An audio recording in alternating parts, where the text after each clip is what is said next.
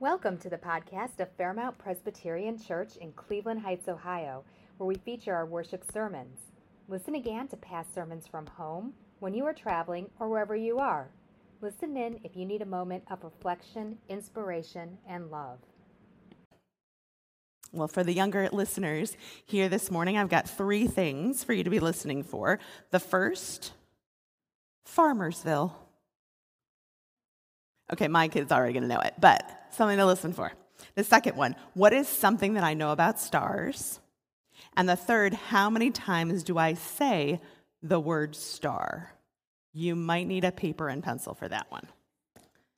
Well, when I was 22, I spent a summer living and working in Grand Teton National Park in Wyoming.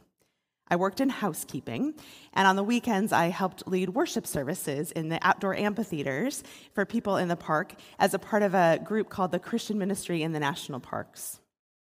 I didn't know anybody when I got there. And while I made friends, I spent a lot of time by myself, which maybe sounds depressing, but was actually really quite wonderful.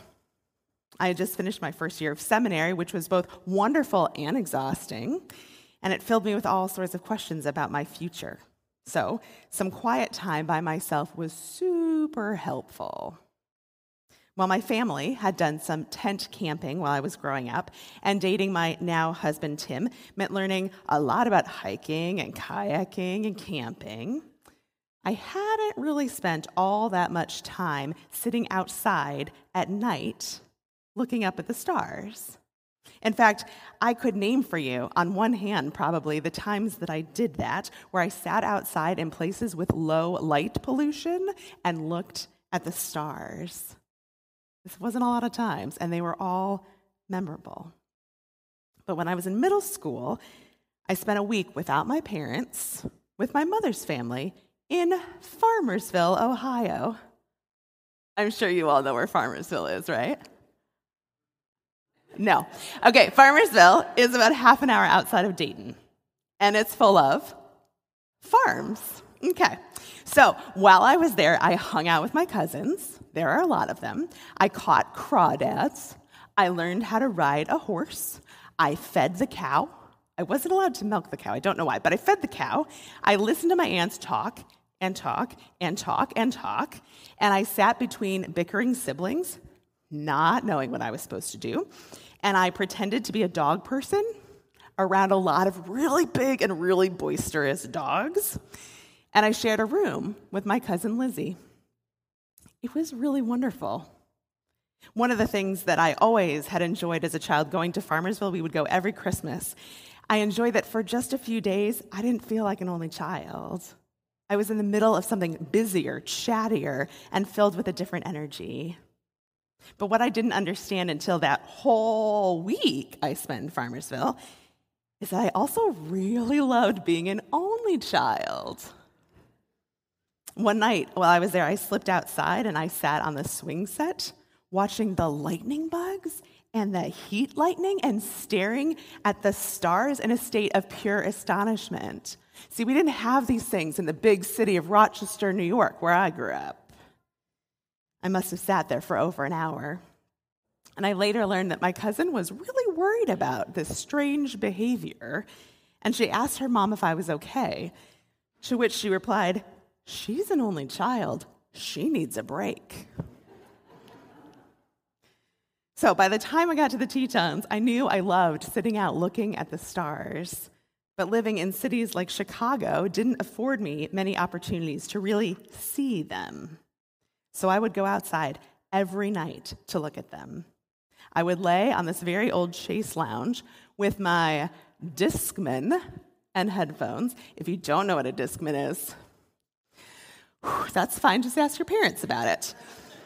And I would lay there with my Discman looking up at the stars and just being.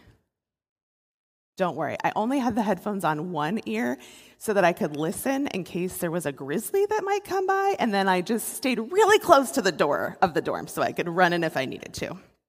That was actually a concern. There, there really were grizzlies. Anyway, but I loved it. And so one night, a friend convinced me to be just a little more daring, and we walked about two minutes away from said dorm and up on this hill. And we spread out our blankets and we looked up at the sky. And I started going on and on about how beautiful it is, and nature is so amazing, and God is present, and this is amazing, and living in a national park. And do you see the stars? They're so pretty with like that just little like wisp of a cloud through them. And she said, What cloud? I said, The wispy one through them. She said, Lindsay, that's the Milky Way. The Milky Way? You can see the Milky Way? Yeah, she never sat out Witness the Stars with me again. Just that, just that one time. See, I'm not a wise man or a magi, it turns out. I don't actually know anything about stars or galaxies or planets. This summer, my boys, my elementary school boys, were laughing at me because I have no idea what cosmic background radiation is. Maybe some of you do. Max could explain it. Ryan could explain it. I've got nothing for you. But just because I don't know all the fancy words and the theories doesn't mean that the way I look at the stars isn't wise. I'm just more of a shepherd than a magi. Looking up at the stars is one of the only times that my mind actually clears. I realize the vast infinity that is around me, how small I am in comparison, and my brain starts hurting thinking about how the universe is expanding, and then my brain just turns off. And I get to feel wonder and be overcome by beauty. Have you ever had that experience? I don't know if there's anything more wise than that. In her poem Star Giving, Anne Rhymes, Ann Weems writes, What I'd really like to give you for Christmas is a star. Brilliance in a package, something you could keep in the pocket of your jeans or in the pocket of your being, something to take out in times of darkness, something that would never snuff out or tarnish, something you could hold in your hand, something for wonderment, something for pondering, something that would remind you of what Christmas has always meant God's advent light into the darkness of this world. See, what I know about stars is the same thing I know about God. They're always there. Whether we see them or not, whether we acknowledge their presence as we go about our busy lives, stars are just up there shining away, ready to be used for navigation or to be admired for their beauty or to humble us and remind us of our place in this world.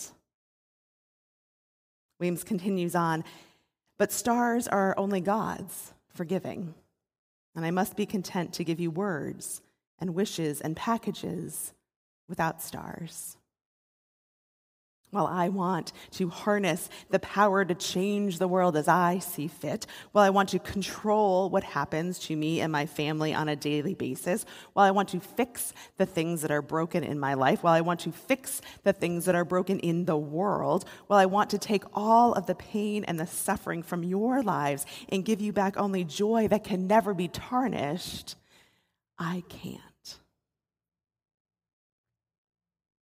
but I can point to the stars and to the, to the star, the one that God sent to light the world, to guide the way toward the one who can.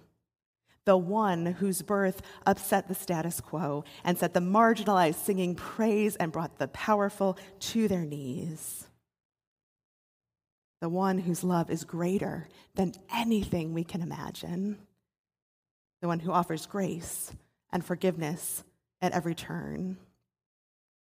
And so it is with Weems that I say, I cannot give you a star, but I can wish you life as radiant as the star that announces the Christ child's coming and is filled with awe as the shepherds who stood beneath its light.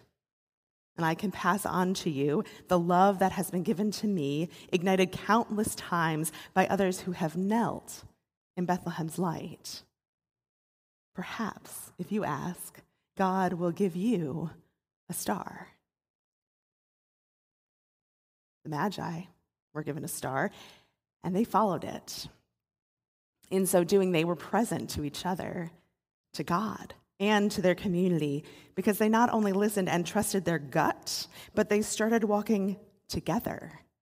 And after traveling a long way, like years of traveling, they found Jesus and they worshiped him. And all of this, they gained wisdom that I'm sure they never could have imagined while just sitting in their home studying the sky.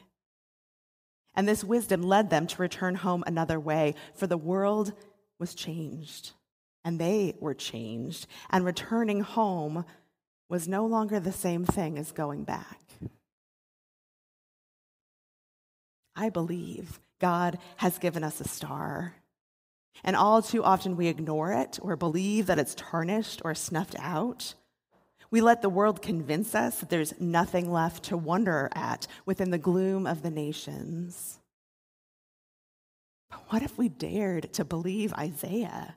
What if we dared to hold his message close rather than an intellectual arm's distance?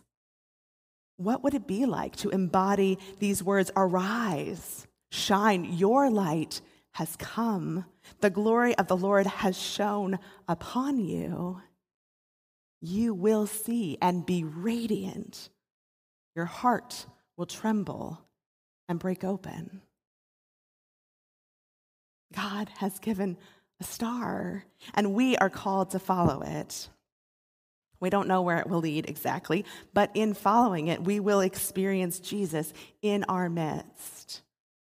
And as we do this together, we will add our light to the world becoming beacons for God in our midst here and now.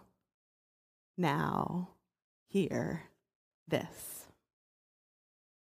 In just a moment, you will be invited to come forward and add your name to a star that will metaphorically be added to the sky, reminding us all visibly and tangibly of our presence with one another. You'll also get to write your name on a star that someone else will take home.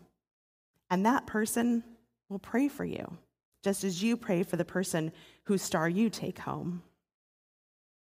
Because even when we're not sitting right next to each other, we can be present to one another through prayer.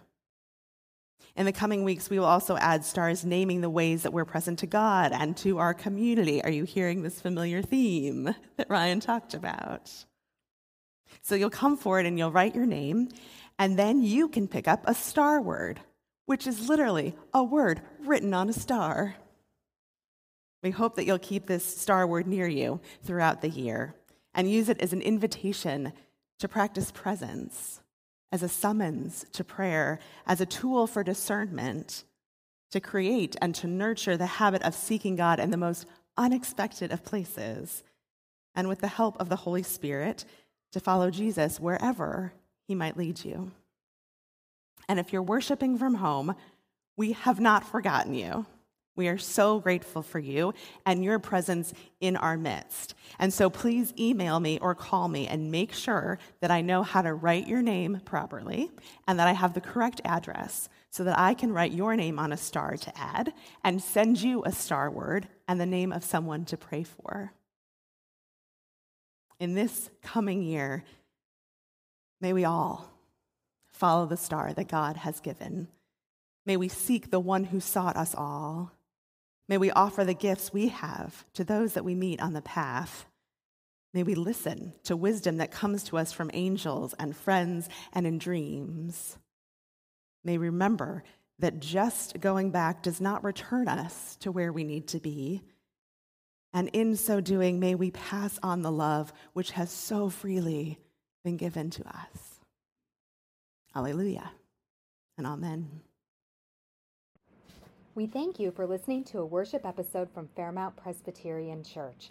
Revisit this podcast site weekly for new worship episodes. Have a beautiful and blessed day.